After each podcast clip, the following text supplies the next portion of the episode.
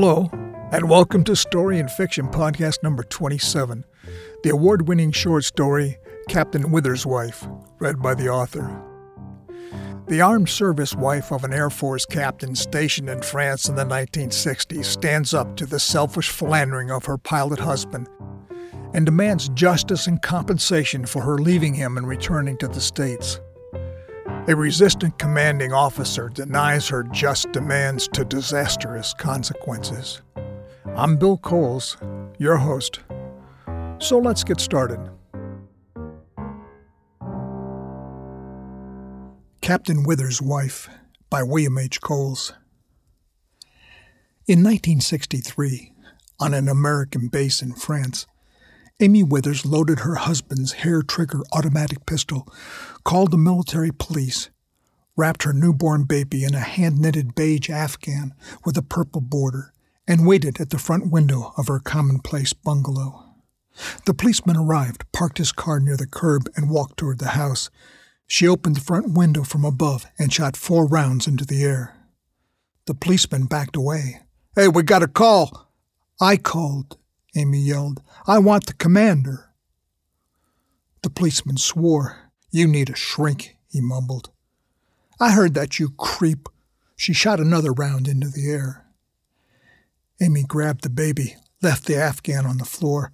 She opened the door and shoved the baby out, grabbing his clothing over his spine and supporting his bottom with the right hand still holding the gun. I'm afraid I'll hurt him, she said. I am not calling the commander, the policeman returned and crouched behind his car, his gun drawn. Amy closed the door and went to the window.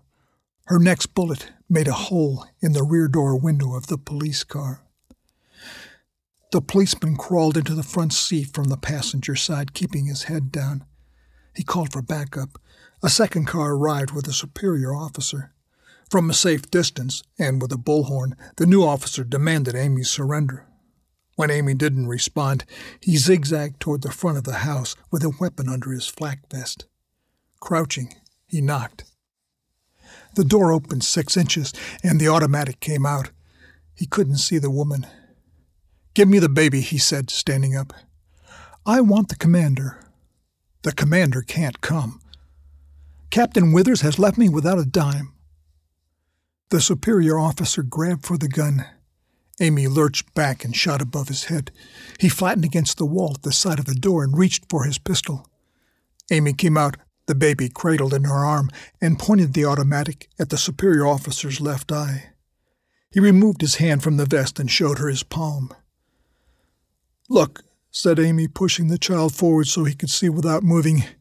You know my husband, blond, blue eyed. Does this look like my husband? The kid was really small. The eyes were darker than he could ever remember in a baby. And the thin hair swept on the top of the pink scalp like a wave breaking on the shore was black, not blonde.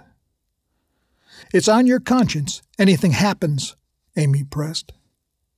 The officer relaxed a little. Mothers can't kill their children.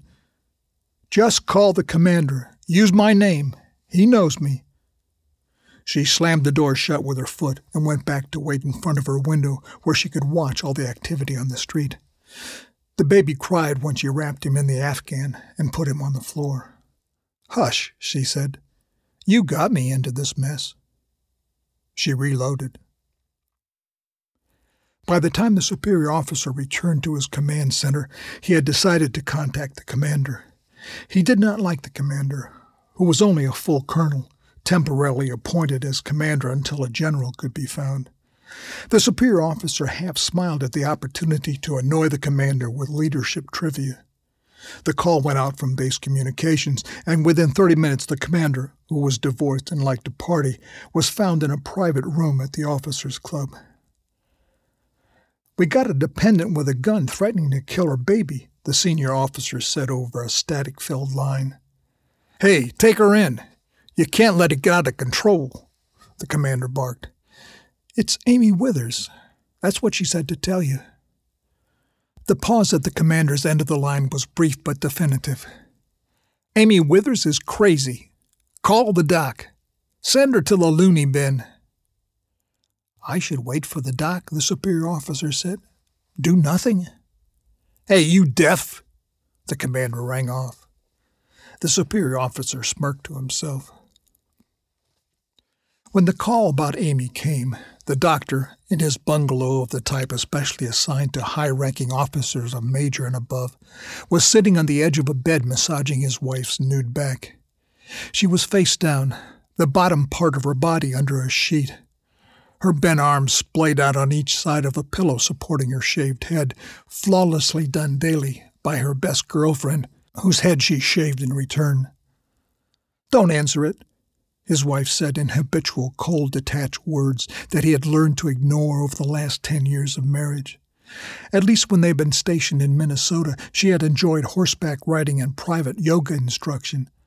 But now, she rarely ventured beyond the perimeter fence that surrounded the base, reluctantly playing bridge in the cramped living rooms of older women who dealt cards with a flask of gin cradled on the floor between their ankles. I'm on call, J.D the doctor said, reaching for the phone.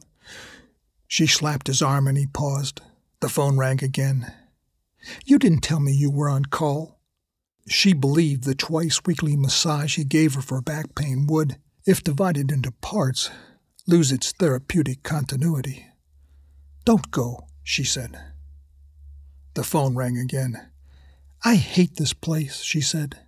But he heard, I hate you. Maybe he hadn't been around enough early in their marriage, or maybe he should have left her with her mother in Florida when he was assigned overseas. But was he really to blame? After internship, she insisted he go into general practice in the military when he had been accepted for a residency in psychiatry. Her headaches and sudden bouts of fatigue and moments of affection had all but extinguished his desire for her. And last month she vacationed with her friend at Mont Blanc without him. When he answered the phone, she stood up with her back to him, covering herself with a towel, and went to the bathroom to dress. The doctor climbed into the commander's limousine parked a safe distance away from the front of Amy Withers' house. The commander was a lanky, swarthy man with a high voice, whose appearance on the scene of domestic unrest was unusual and puzzling. She's crazy, Doc. You need to give her a tranquilizer or something. Commit her so we can fly her back emergency, the commander said as the doctor closed the door. Who is it? the doctor asked. The base was small. Everyone knew everyone. Withers' wife. The doctor's heart beat hard and fast. Amy Withers. Just her name made him feel her presence. She had strong, efficient limbs and a face of natural beauty, a smell of freshness, and a hushed way of speaking. More than a year ago, she had walked into his office. She was distraught. Her husband played around. She blamed herself for failing to recreate her mother and father's almost perfect marriage. To help her cope, the doctor increased her appointments to twice a week. Soon, he knew everything about her, and she began to stop talking in mid sentence and stare out a window, her eyes moist from lost dreams and her body rigid with longing for an omen of hope. The silences were so intense he was, in the beginning, afraid to intrude. But when he sensed her need and finally asked his softly worded questions about what she believed, what she wanted in life, what her dreams told her, he was captivated by her openness. She was unable to lie about her world or herself, even by omission. One time she stared, and he did not look away. Their eyes filled only with each other and he could only recover his composure by thumbing through his appointment calendar for no reason. His heart quickened with joy and dread. Toward the end, she came as often as every other day. Even though anticipation of her arrival crowded his mind and only the sight of her dampened his longing, he was meticulously professional at every session. He hid his reverence when she was near as best he could, and he kept the sessions to exactly 30 minutes, unfailingly mentioning at the end of each time how much progress she had made. Then, without warning, ten minutes into the final session, he was consumed by an urge to compliment her, to tell her how he admired her resilience, how he loved the indescribable blue of her eyes, how he had come to measure the timing of his breathing to the exact intake of her own air. He stood silently to face the window, his back to her. Are you sick? Amy had asked. He terminated the session immediately, making an excuse about an emergency. That afternoon, speaking to the receptionist, he assured that all future treatments for Amy Withers were referred to a colleague. Amy never spoke to him again. On the few occasions when he would see her in the waiting room or at the base commissary, she would avoid his gaze. He waved to her once, but she turned away. Soon she stopped coming to the clinic. The doctor squirmed on the limousine's leather seat. The commander straightened his career service ribbons from habit. The doctor was oddly distracted, as if unaware of the severity of the problem. Hey, look, Doc, you got to talk to her, the commander said. Storm the place, the doctor said. She's good with a gun. She could have killed that MP. The doctor desperately sought a solution that would avoid contact. You talk to her then, the doctor said. I'm through talking to her. She's nuts. What she want? Money. She can fly back on a government plane as a dependent, and she's on standby, but Withers has cut her off. She wants me to garnish his salary to guarantee her income, make up the back pay. She's thought about it. I don't even know if I can garnish a captain's salary without legal proceedings. So what does she want? Withers is a cheating son of a bitch. I'm working on it, but she says she's afraid she'll kill the kid. Her baby? The baby was news to the doctor, and confusion made him avoid the commander's stare. The commander frowned. I can't afford to have a wrong guess on what she might or might not do, he said, waving his hand in dismissal. You got something to knock her out? A call came in over the radio, and the limousine driver lowered the window separating the front seat from the back. Staff members at headquarters had not found the administrator who could solve garnishment problems, the driver said. Yes, they were hurrying. The commander reached across the doctor for the door handle and shoved him out of the car. Commander! You need a plan, the doctor said. God damn it! You keep her calm. I'll be back in touch. From the street, the doctor searched the front of the house for signs of Amy. The sun had set, but he could see the front window was open a crack. He could not see her or a weapon. On the narrow path, he tried to stride confidently toward the house, stumbling once on a crack in a concrete obscured by the dark. He reminded himself that the woman he remembered would not shoot him. The front door opened. He paused at the threshold. He saw the standard living room of all base housing a couch next to the wall with a framed picture of an American flag over it. A small lamp glowed on a side table. Hello? he called as he stepped up on the stoop. Amy was behind the door, out of the line of fire. Could she hear him?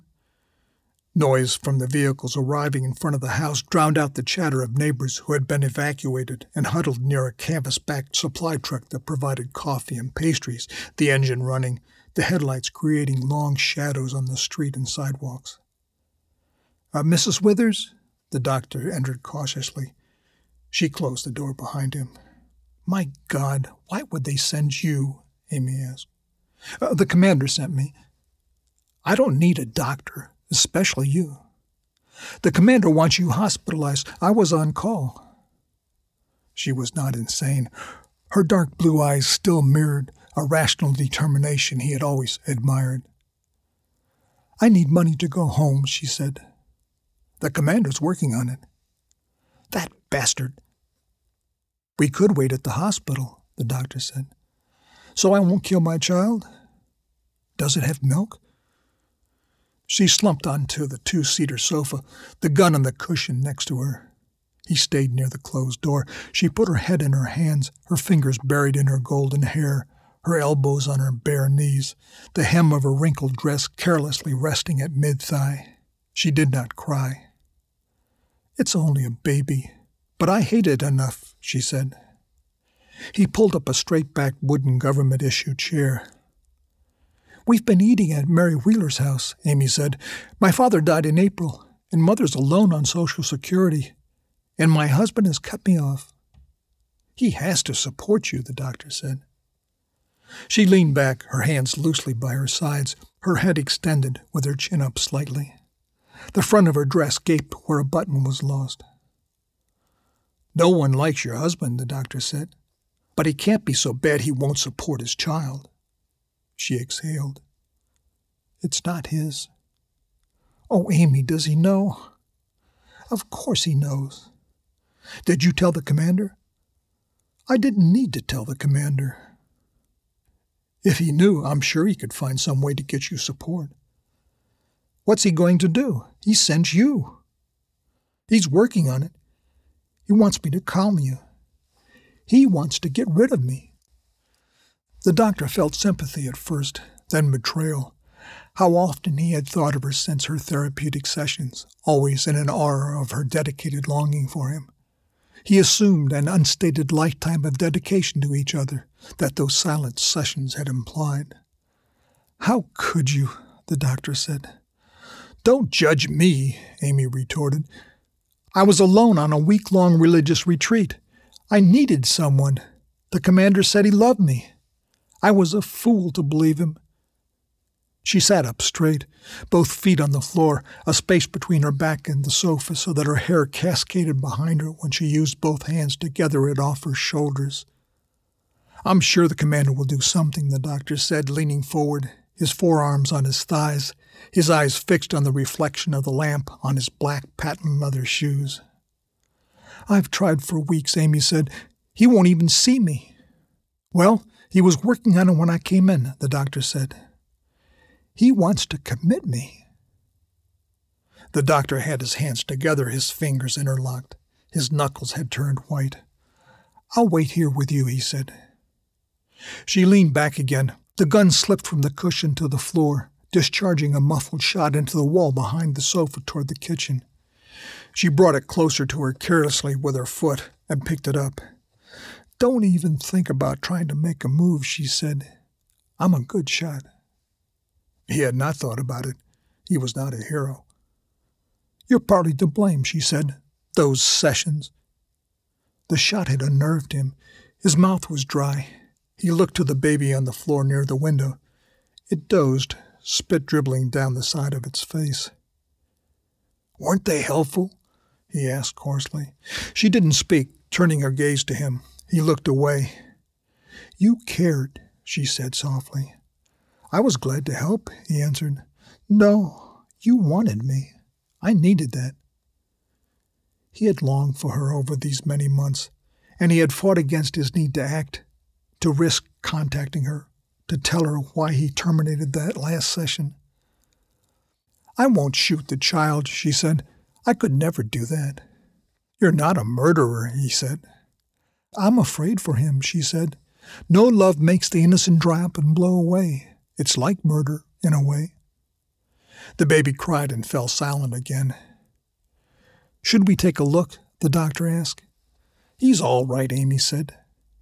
The baby did turn quiet, lying unaware and with a trace of a contented smile. We can work this out safely in the hospital, the doctor said. With me sedated so I don't know who I am? Amy said. He could see her thoughts on her face. Thoughts like, screw you and your plans to restrain me. You are a repulsive icon for unstated promises never kept, implied expectations never fulfilled. Could you ever seize a moment? No, I hate you for that. That's what she thought. I'm not leaving until I get support, Amy said. The tension in her legs caused her knees to flutter. She shifted her automatic from one hand to the other, the doctor stayed seated on the chair, his mind a jumble of memories and emotions. He was again obsessed by her presence, aware how alert she made him feel even when she was consumed by anger. The doctor walked to the window. The silence now in the room, intensified by the sound of the bustle outside, held fear and uncertainty, so different from their therapeutic sessions that had pulsed with longing and potential. The difference hurt him. Amy and the doctor waited in the dim lighting of the living room and didn't speak for a while. Then the doctor went to the bathroom. Amy changed the baby's diaper, and then they sat again, he in his chair, she lying on her sofa, her legs up, the automatic on her breast, rising and falling with her breathing. It can't be long now, the doctor said. He forced himself into his professional mode. He would not try to disarm her. That could only result in disaster. He hoped to rationalize with her, without threats and violence, for a stay in the hospital to resolve her fears and to satisfy the commander. You're not what you pretend, he said. Life has pushed you to the limits. She said nothing. All those hours we had together, he said, I know who you are, what you suffered. Don't destroy what you can be. Her eyes were closed, but she was wide awake. It's being in a foreign country, he said. No support, no one to turn to. You held on more than most of us could. He knew things could only get worse for Amy, but he tried to remain upbeat. The baby whimpered again, but only for a few seconds. The doctor's stomach growled, and he could feel the beat of his heart. I loved you, he said. He looked away, surprised at the sound of his own words. He wanted to bring her to the pain of his reality. She sat up straight with her feet on the floor, the gun resting in the valley made by her dress between her legs. You never loved me, she said. You teased me. You sucked me into fantasies I could never have imagined on my own, she said. No, he said, I cared. Your wife fills you with hate. I was always thinking of you. Everyone knows you hate her. You have a void, Doctor, a deep void, and I was someone that made you know you were still alive. That is not love. I'm a professional, Amy. I was helping. Those long silences, that wasn't being a doctor, and it wasn't just to help me. He couldn't look at her. Look at me, she said. Tell me you love me now, that you'll take me away, make everything all right. He had loved her. I'll take you to the hospital, he said. I promise you I will make it right. Liar! You won't take me, support me. It was love, Amy.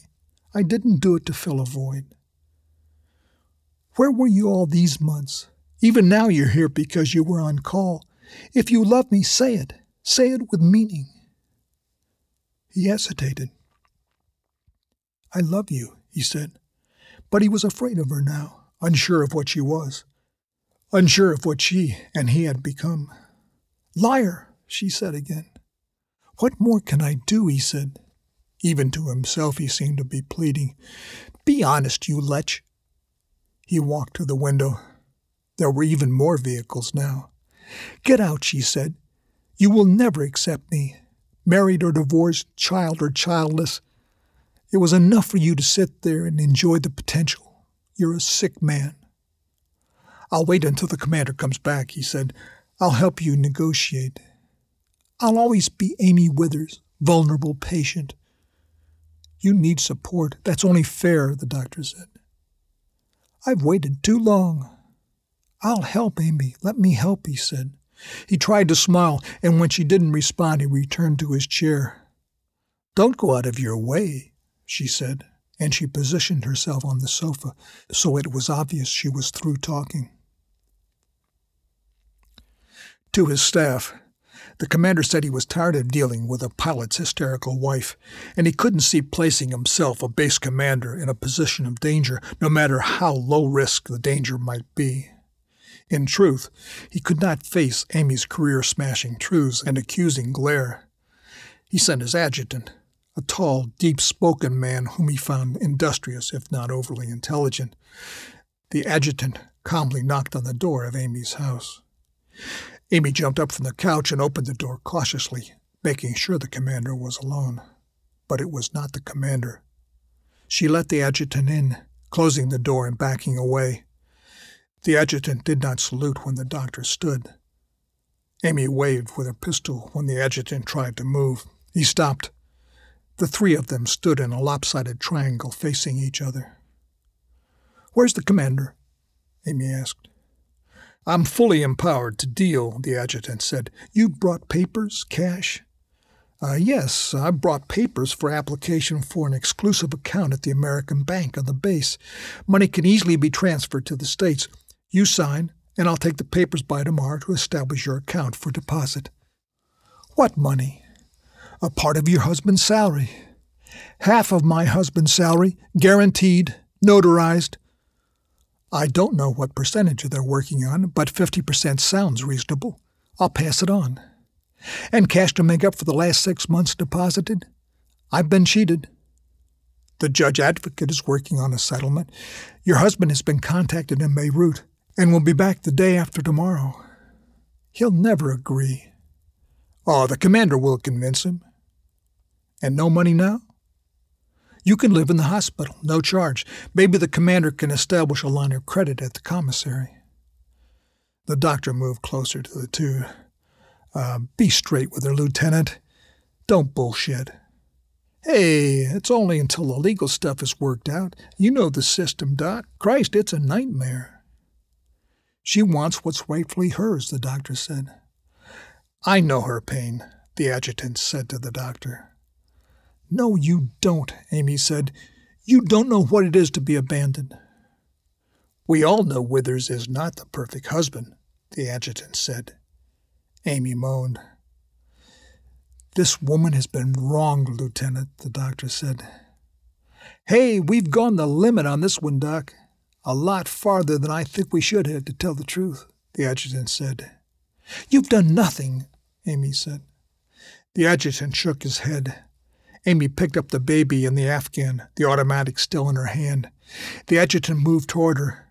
She waved the gun at him. Stay back, she said. The child cried. Amy shoved the baby toward him. He made no move to take it. You take care of him. You love him. Raise him to be a confident, resourceful human being. She pushed back the Afghan from the baby's face so the adjutant could see. The child certainly didn't look like Withers. The adjutant paused, looking puzzled. Let her go, the doctor said. Take the baby. I plan to, said the adjutant. He reached out with his right palm and pushed the baby and Amy back, and turned to the door to call for help.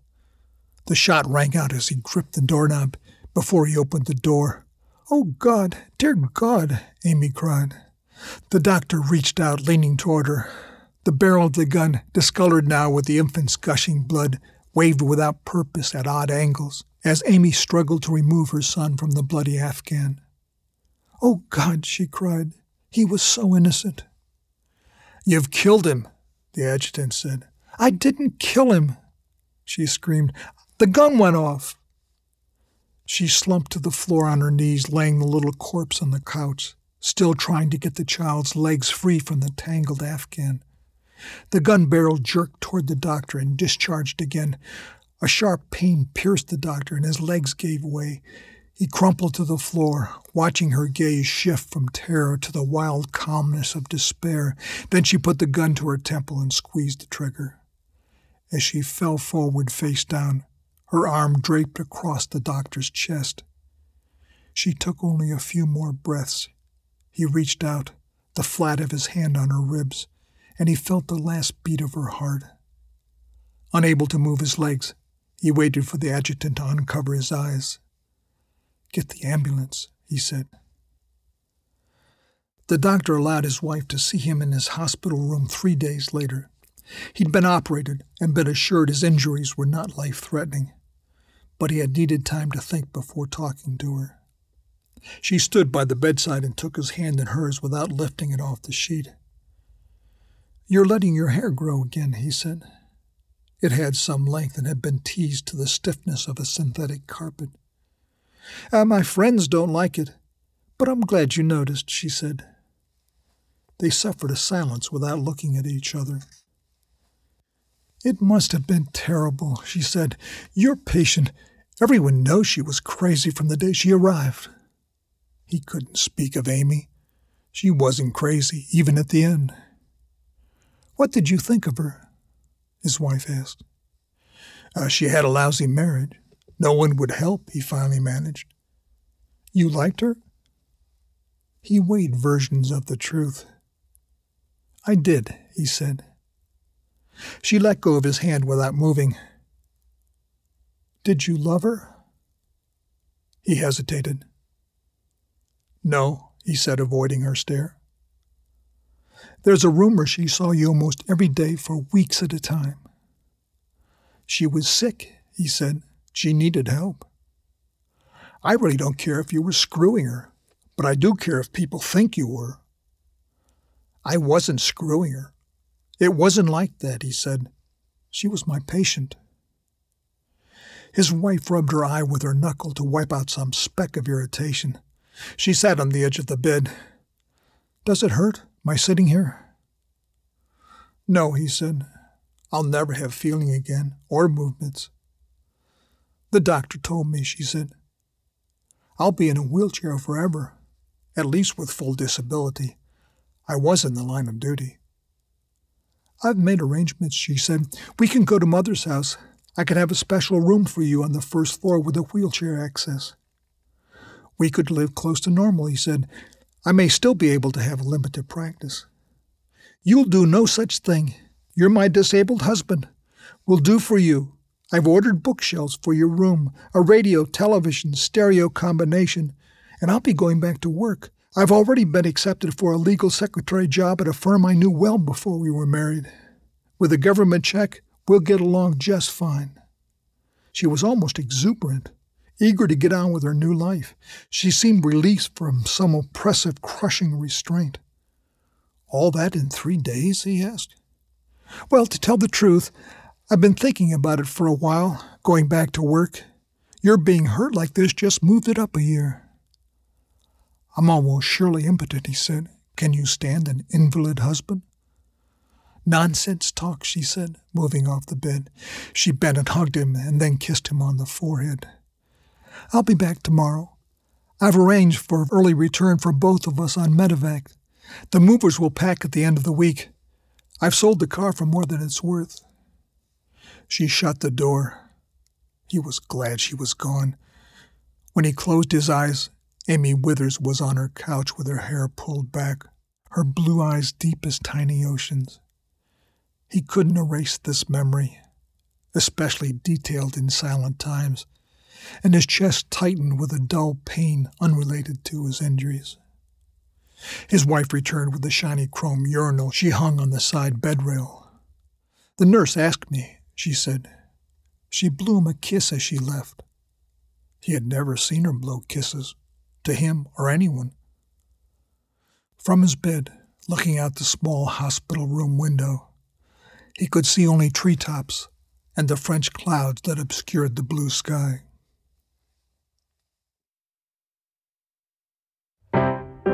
This story and more than 35 others can be enjoyed free online, as well as five novels at storyandliteraryfiction.com a website dedicated to providing resources for fiction writers. Resources that include essays, interviews, a blog, a newsletter, a workshop, a tutorial, and much, much more. Thanks for listening, and goodbye. This podcast is a production of StoryAndLiteraryFiction.com.